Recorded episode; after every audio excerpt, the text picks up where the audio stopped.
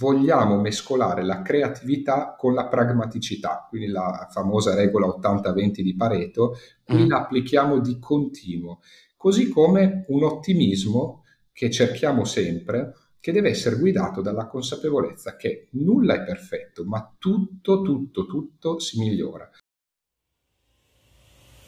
State ascoltando Atomi and Bit, il podcast dedicato ai manager che vogliono essere pronti a vincere le sfide del futuro. Oggi, ogni settimana, ascolteremo le voci dei pionieri di trasformazione digitale, sostenibilità, innovazione e molto altro. La trasmissione è prodotta in partnership con Manager Italia. Benvenuti o bentornati a questo secondo episodio della settima stagione di Atomi Bit. In questa puntata parliamo di come un garage possa diventare la metafora della voglia di dar forma ai propri sogni, a prescindere dai mezzi che si hanno a disposizione. Parliamo di sistemi di alimentazione, di sfide tecnologiche e dei valori guida di un'azienda in crescita. Ma prima, la biografia dell'ospite.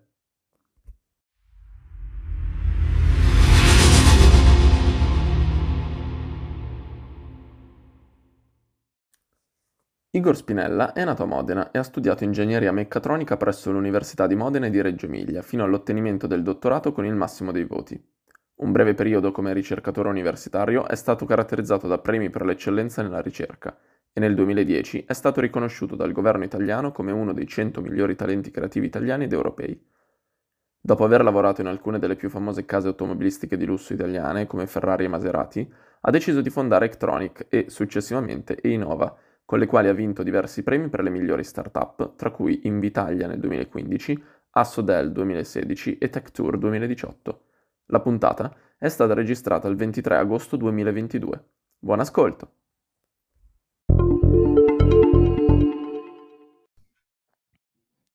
Ed è un piacere per me dare il benvenuto a questa nuova puntata di Atomi e Bit, Igor Spinella. Benvenuto Igor, buonasera. Grazie, buonasera a tutti. Allora, Igor, uh, tu sei appunto il C E O e il C T O di Eggtronic e di Einova, uh, più tardi vedremo di che cosa si tratta, prima come di consueto approfondiamo un po' la figura del nostro ospite. Come abbiamo sentito poco fa nel, nel segmento di apertura della tua biografia, uh, tu sei stato un ricercatore universitario, hai lavorato in alcune delle più famose case automobilistiche di lusso italiane e infine dieci anni fa hai deciso appunto di fondare Eggtronic nel tuo garage, cioè proprio più stereotipato di così non si poteva. Mi verrebbe da chiederti quindi se ti senti di più come Steve Jobs o come Jeff Bezos e se c'è un filo conduttore che collega tutti i garage e i seminterrati da cui nascono le idee di successo, perché a questo punto è, a, al limite del, del, del cliché c'è, c'è qualcosa di sostanzioso sotto. Ma forse è più interessante sapere che cosa è successo in quel garage, quindi come è nata e come si è sviluppata l'idea di Eggtronic prima e di Einova poi, e poi naturalmente ci spieghi sta storia del garage una volta per tutte, perché sono sicuro che i nostri ascoltatori la vogliono sapere. Vai! Eh beh, allora, sicuramente io traggo spunto, come tutti quelli che si cimentano in iniziative imprenditoriali del mondo tech, soprattutto da tanti giganti, quindi mi sono ispirato per certi aspetti, non molti devo dire, a Steve Jobs, Jeff Bezos chiaramente, ma fin dall'infanzia io ho Bill Gates tra i miei proprio idoli, no? Quando tutti avevano i calciatori io avevo Bill Gates. Più tardi anche Marchionne che adoravo, Ray Dalio, quindi veramente non c'è un solo modello.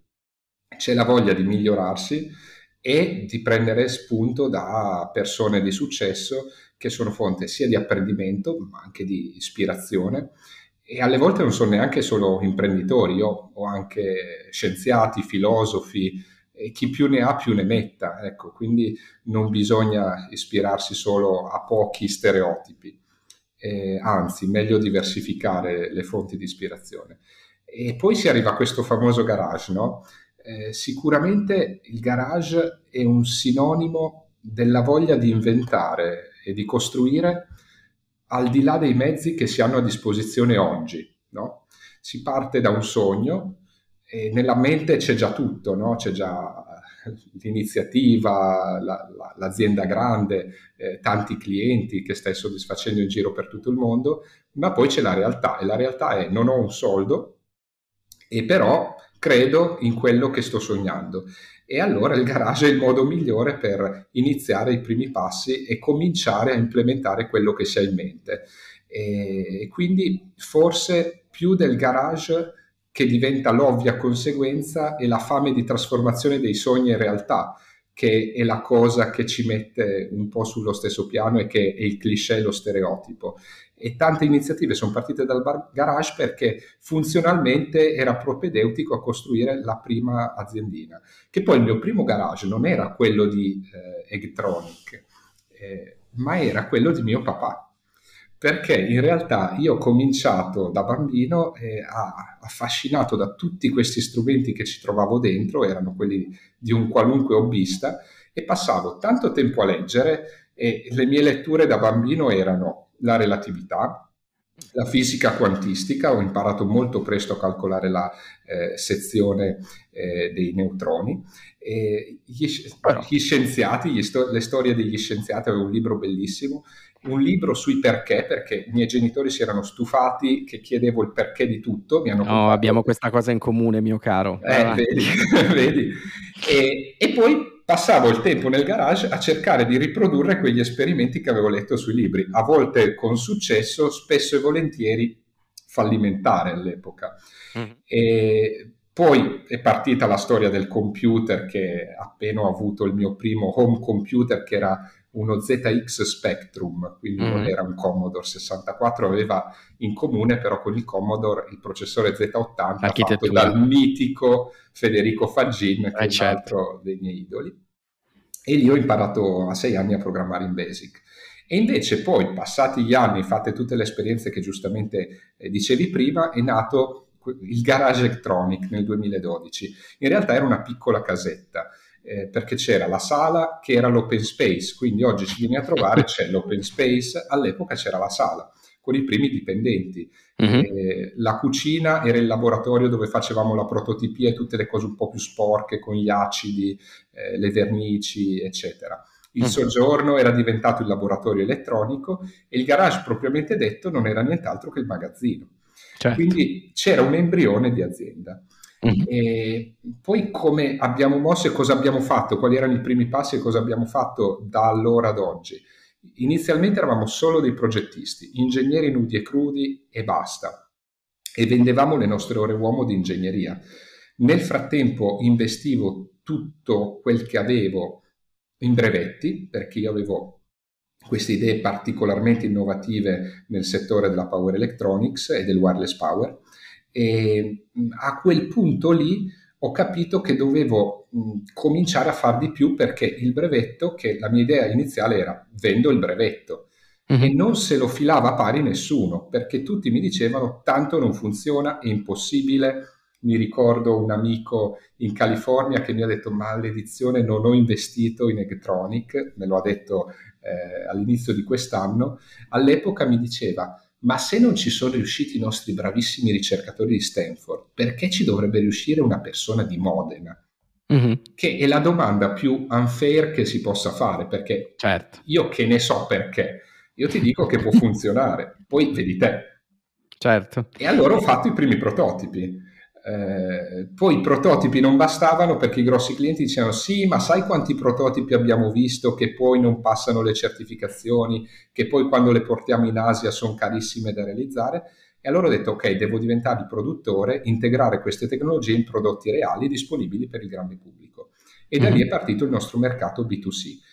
Ho sfruttato questi primi risultati per stuzzicare di nuovo il mercato B due B, che è partito dopo e ora sta veramente decollando, perché ha visto che c'è una solidità che difficilmente si trova in un settore come il nostro eh, così innovativo.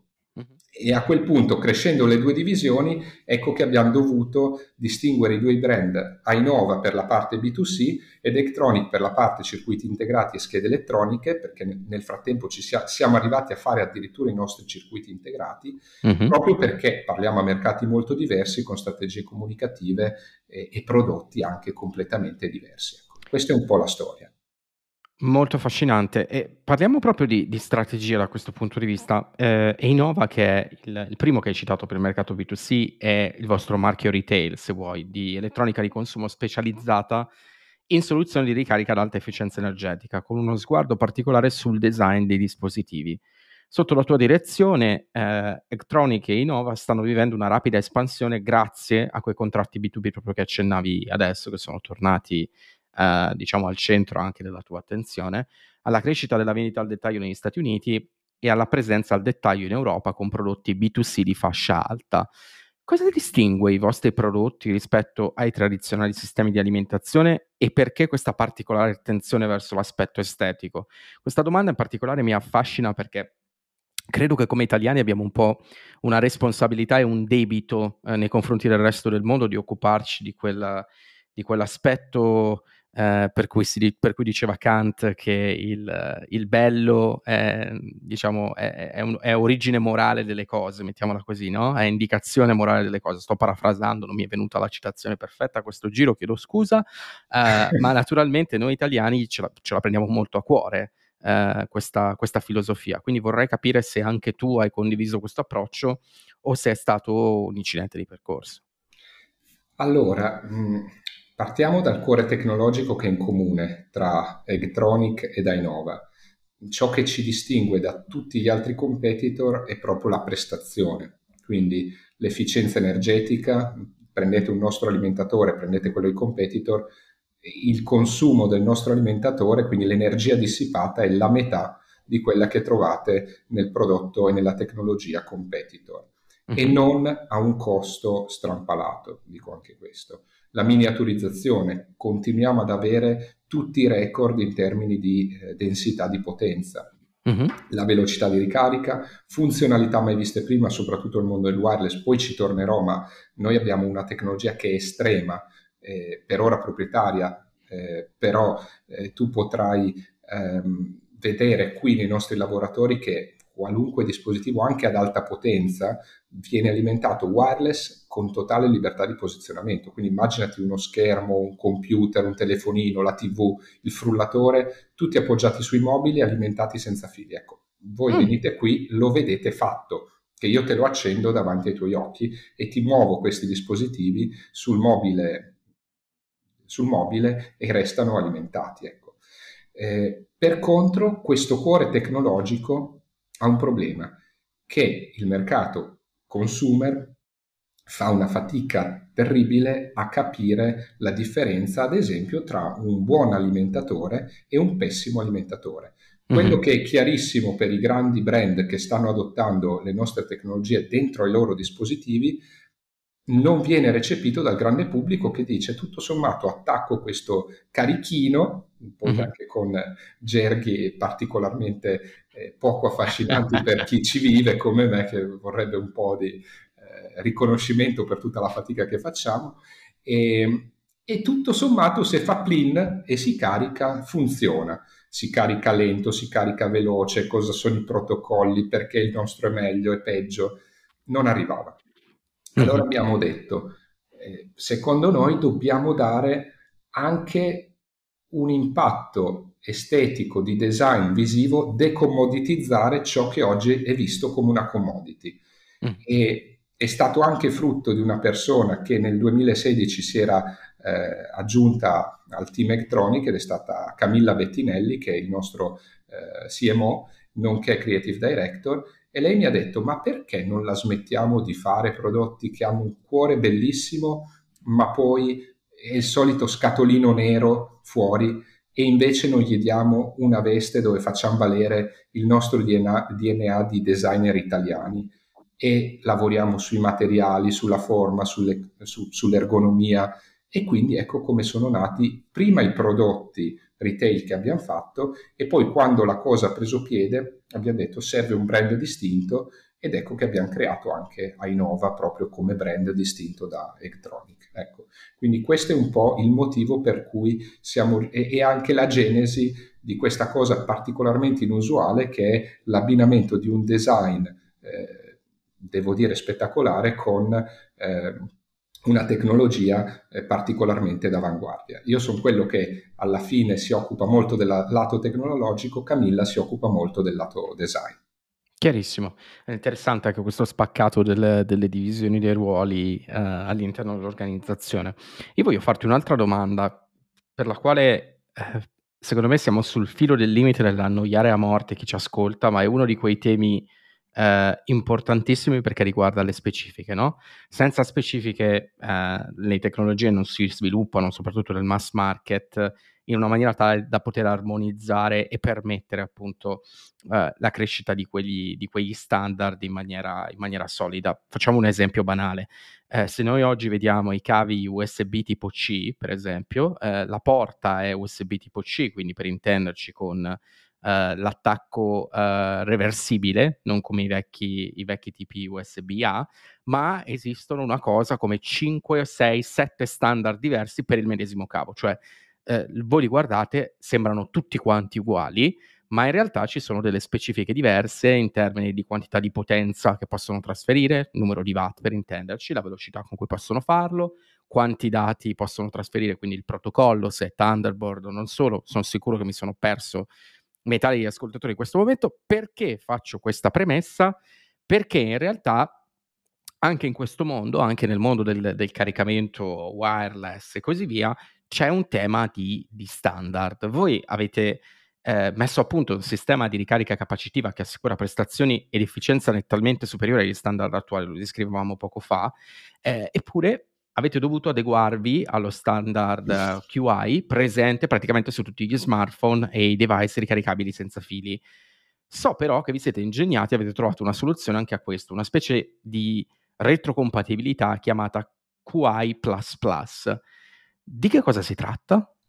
Allora, guarda, hai toccato un ambito per certi aspetti noiosissimo e quindi, come promesso agli ascoltatori, ora vi annoio tutti, eh, ma per altri affascinantissimo, ed è il motivo per cui vi annoierò tutti. Ci sono mh, i protocolli e l'interfaccia fisica, quindi mm-hmm. è un insieme di hardware e software. Giustamente hai fatto l'esempio del cavo. Eh, lì lo stesso, eh, la stessa interfaccia hardware poi prevede una quantità di protocolli infinita. Mm-hmm. Analogamente nel wireless c'è eh, un ambito induttivo e quindi l'hardware è sempre quello di due bobine che si guardano in qualche mm-hmm. modo, e questa è l'induzione, quello che tutti hanno fatto, quello che io non volevo fare, tant'è che ho creato lo standard capacitivo che mm-hmm. usa il campo elettrico invece del campo magnetico.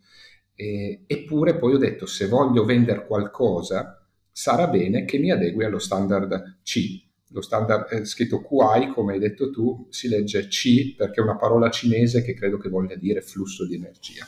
Uh-huh. Eh, ecco, questo standard ha una cosa buona, esiste e funziona e costa poco.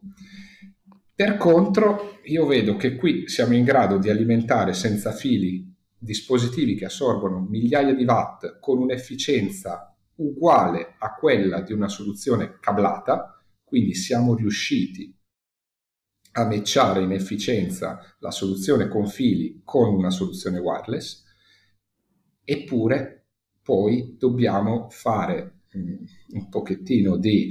Eh, La tara, insomma, col mercato. Sì, la tara col mercato che dentro al telefonino ha un sistema di ricezione C. Ed ecco che abbiamo inventato quello che dicevi tu, in due formati, il Qi plus plus e anche l'eSquareWatt, quindi due diverse tecnologie eh, che rendono retrocompatibili col C. In un caso parliamo solo di un trasmettitore, perché? Perché il ricevitore è dentro al telefonino, quindi non fatto da noi, e poi anche su questo ne parliamo. E nell'altro caso invece l'eSquareWatt è quando siamo sempre induttivi ma abbiamo sotto controllo le due parti, quindi il ricevitore e il trasmettitore. Uh-huh. Un robottino che cammina per casa per pulire la casa piuttosto che quello che taglia l'erba, eccetera, con la nostra tecnologia è efficiente tanto quanto il contatto, con tutti i vantaggi del wireless, quindi riusciamo a eliminare quel contatto che è fonte soprattutto di inaffidabilità e quindi di richieste del customer care di migliorare l'affidabilità del, del dispositivo. Uh-huh. Con la nostra soluzione è wireless ma costa tanto quanto il buon vecchio alimentatore ed è efficiente, energeticamente parlando, quanto il vecchio alimentatore. Un wireless C standard ha un'efficienza del settanta per cento, significa che il trenta per cento va buttata via nel charger. Mm-hmm. Quindi il trenta per cento è tanto, scalda certo. tanto. È il motivo per cui due cose. Uno, la ricarica wireless oggi è limitata solo ai piccoli dispositivi, mm-hmm.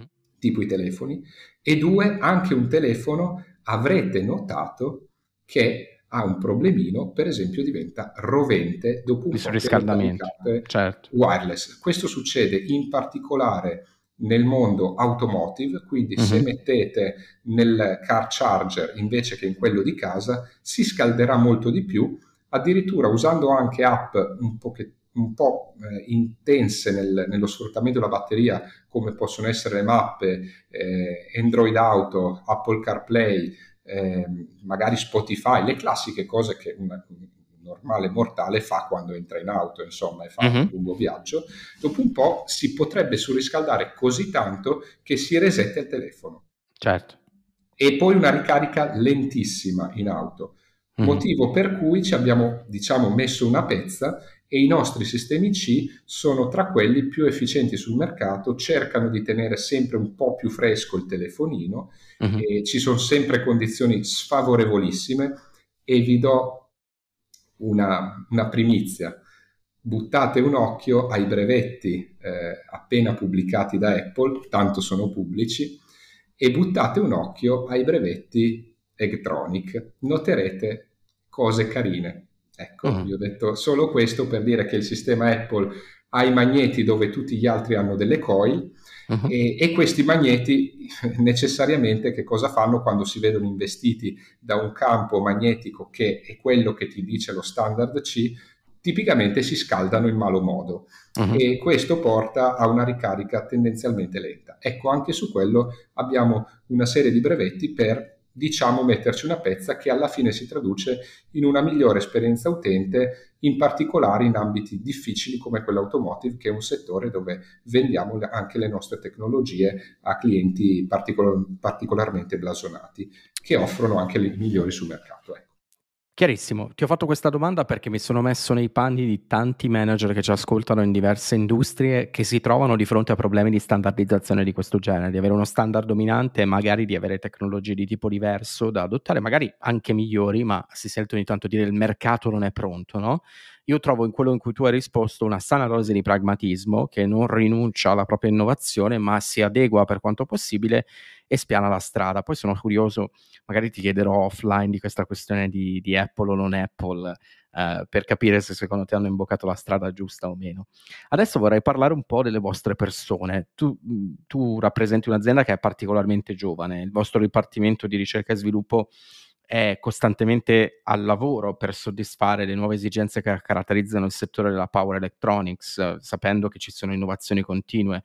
Penso alla tecnologia GAN, penso a tutta una serie di altre innovazioni relative ai materiali, alla miniaturizzazione di cui abbiamo già parlato.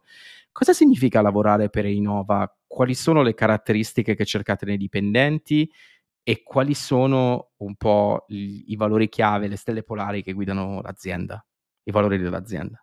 È una domanda bellissima, anche perché io sono solo il front-end, ma in realtà l'azienda sempre di più non sono io. Ora ho citato Camilla, ma potrei citare Fabrizio, Andrea, eh, Lorenzo, Alberto, tante persone, Michael o David Tapman che era l'ex vicepresidente di Apple, quindi abbiamo un team che è sempre migliore e sempre perfettibile.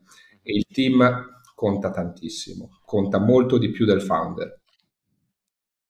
Einova ed Eggtronic sono in realtà tanto affascinanti quanto sfidanti, e non sono per tutti.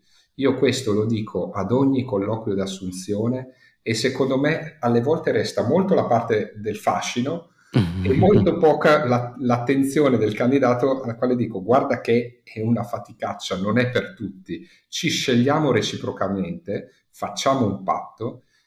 La paga da noi è ottima, quindi quello sicuramente è un prerequisito che, che va bene. Io ci tengo a, al fatto che qui gli standard siano superiori alle medie di mercato, ma il gusto di costruire è ciò che eh, fa sì che ci si scelga. Quindi quello che cerchiamo alla fine è l'intraprendenza. Noi diciamo sempre: venite qui, trovate che ci sono delle cose da strutturare, da fare, da inventare, non solo gli ingegneri che chiaramente trovano pane per i loro denti, ma anche in qualunque altro reparto, un'azienda in crescita, le cose da fare sono sempre di più di quelle già fatte.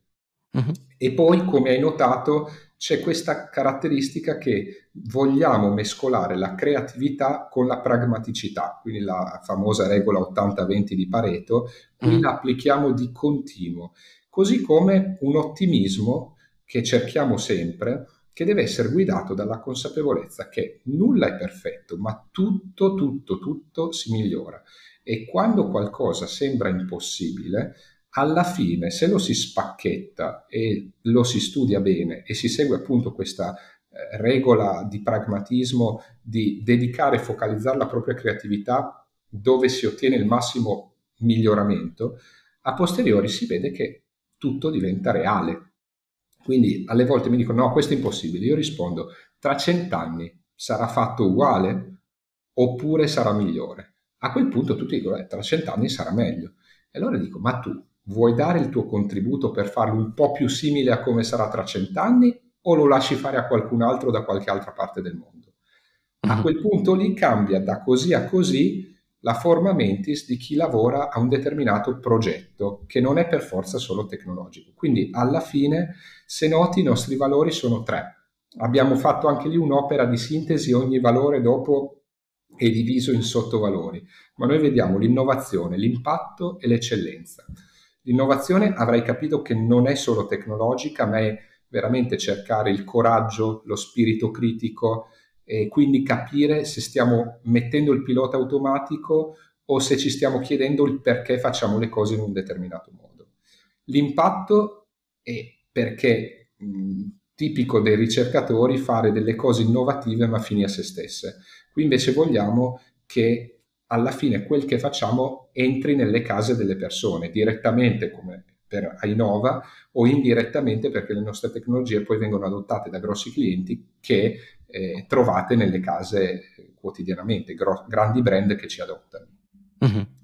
E poi l'eccellenza, qui ci abbiamo messo dentro sia le hard skills, quindi essere molto preparati nel proprio mestiere, ma anche tutto ciò che sono soft skills, quindi il credere nel valore del team. Non ci piacciono le persone che eh, lavorano da sole e che eh, non riescono a lavorare in gruppo, e da qui nasce essere naturalmente inclusivi, empatici e, ahimè, anche meritocratici, perché meritocratico vuol dire anche spesso fare selezioni molto dure, eh, alle volte cambiare il personale, quindi essere meritocratico si porta anche una conseguenza di selezione delle persone perché non sempre si è adatti eh, a lavorare insieme. Ecco, quindi questo è, è come funziona eh, Eggtronic ed Einova.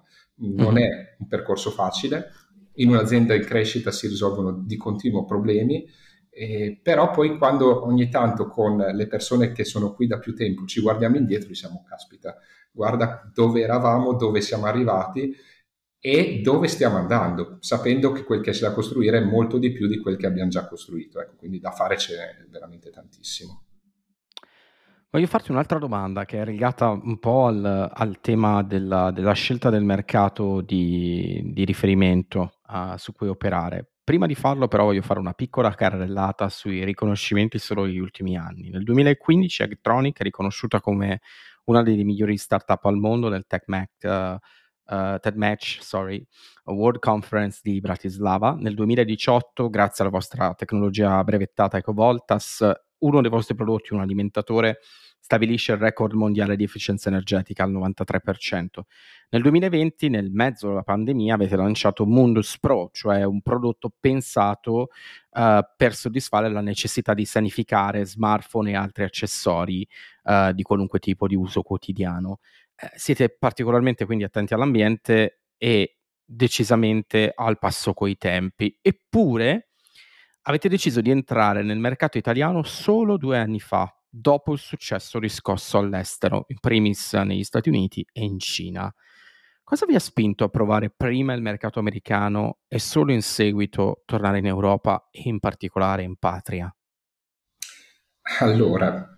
Eh, bella domanda, e siamo ancora in anticipo sui tempi perché parlavamo di efficienza energetica quando a nessuno interessava e tutti mi dicevano ma perché dovrei fare qualcosa di più efficiente? E perché così fai risparmiare energia al mondo, è una bella eh, risposta. E non si parlava di carbon neutrality, e abbiamo fatto la nostra divisione semiconduttori prima che si sapesse che ci sarebbe stato lo shortage di semiconduttori, che oggi è chiaro ed evidente, e noi invece ci facciamo i nostri, e sia, che sono a disposizione poi di tutti.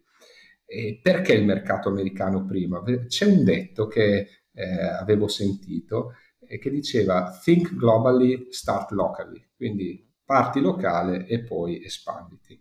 Però l'ha detto un americano, ed è facile partire locale quando il mercato è quello americano, ed effettivamente ha tanto senso. Fai solo un brevetto americano, ti costa poco e copri il mercato tra i più importanti. Parti solo in America, perché alla fine hai un mercato enorme che si aggredisce, aggredire è un termine un po' brutto, però che riesci a cogliere scalando in modo semplice, perché fai pochi contratti con pochi interlocutori e passi da zero a cinque milioni, a dieci milioni di fatturato. Quindi è molto facile fare quella prima crescita. Farlo in un mercato diviso come l'Europa è molto più complicato, perché poi parti dalla Germania, dall'Inghilterra, dall'Italia, dalla Francia. Ogni mercato è peculiare, devi capirlo eh, perché ha le sue differenze. C'è anche chiaramente una barriera linguistica che si traduce anche solo nella moltiplicazione dei costi delle agenzie, eccetera. Quindi per tutte queste ragioni noi siamo partiti dal mercato americano, che però non è solo pro, ha di brutto che tende a far cadere i prezzi molto in fretta, tende ad essere assetato di novità purché siano, che va al contrario del nostro lavoro, che tende a fare lavoro di lungo periodo con pochi prodotti molto ben pensati, molto rifiniti e fatti per durare, sia dal punto di vista tecnologico che estetico chiaramente. L'Europa invece, con tutti gli svantaggi che ho già detto, quindi questo frazionamento che porta a investimenti iniziali molto più grossi, magari anche per un ritorno iniziale molto inferiore, però ha il vantaggio di essere molto più duratura, quindi un'onda lunga che parte ma poi rimane più stabile nel tempo. E in generale ho notato che i clienti sia retail che eh, B due B sono un po' più consapevoli, quindi ecco che c'è anche un vantaggio nell'Europa, ed è il motivo per cui è diventato il nostro target successivo. Ecco, quindi c'è stata una scelta strategica abbastanza logica dal mio punto di vista. Mm-hmm, chiaro. È interessante anche qui uh, vedere come mercati diversi portano a strategie diverse, sia di breve che di medio che di lungo termine, con le peculiarità, quindi non è sempre tutto da buttare da questo punto di vista. Allora Igor, siamo arrivati all'ultima canonica domanda di Atomi e Bit, come capita a tutti i nostri ospiti, quindi non sei, non vieni messo sulla griglia soltanto tu. Non puoi sottrarti dal fornire ai nostri ascoltatori, manager e aspiranti tali, tre consigli pratici che reputi particolarmente eh, importanti. La domanda che ti faccio in riferimento ai tre consigli pratici è: quali daresti a chi desidera avviare un'attività all'insegna di sostenibilità e innovazione? Magari, e qui te la tiro, mi dispiace, cominciando dal proprio garage. Tre consigli. Tre consigli. Io ve ne darò cinque, ma sarò brevissimo. Uh-huh. Il primo è: chiedetevi se avete veramente voglia di rinunciare a tutto per tanti anni, tutto per tanti anni, perché sacrificherete tutti i vostri risparmi, tutto il vostro tempo libero, non ci sarà weekend, festività, notti esclusa, rischierete familiari e amici, farete un po' di selezione e sarà stremante. Ecco, questo è il consiglio numero uno. Il consiglio numero due è: chiedetevi se la vostra idea è davvero buona. E chiedetevelo non vuol dire rispondetevi sì, vuol dire chiedetelo al mercato, chiedetevi cosa state tralasciando, se avete studiato bene la competition, studiate più che potete per capire e sottoporre a tutti i test acidi possibili la vostra idea, perché non sapete quante volte mi hanno portato idee che uno dice: ma scusa, ci hai guardato cinque minuti prima di dedicarci appunto tutta la fatica che poi ne consegue. Poi, dopo aver fatto sicuramente un business plan, il consiglio numero tre. Avete capito da business plan quanti soldi vi servono? Trovatene molti di più di quelli che vi sembra che vi servano, perché avrete sicuramente sottostimato tutto ciò che vi serve. Avrete sottostimato il numero di errori che farete e quindi pagherete per ciascun errore, e alla fine si paga cash, quasi tutto, e, e i vostri termini e condizioni di pagamento non saranno quelli delle grandi aziende. E se non saranno errori vostri, saranno errori del vostro team, e se non saranno errori del vostro team, la clientela sarà lentissima a recepire qualcosa, perché se è veramente innovativo segue la curva di adozione di Rogers, che è molto più lenta di quel che avete messo nel vostro business plan.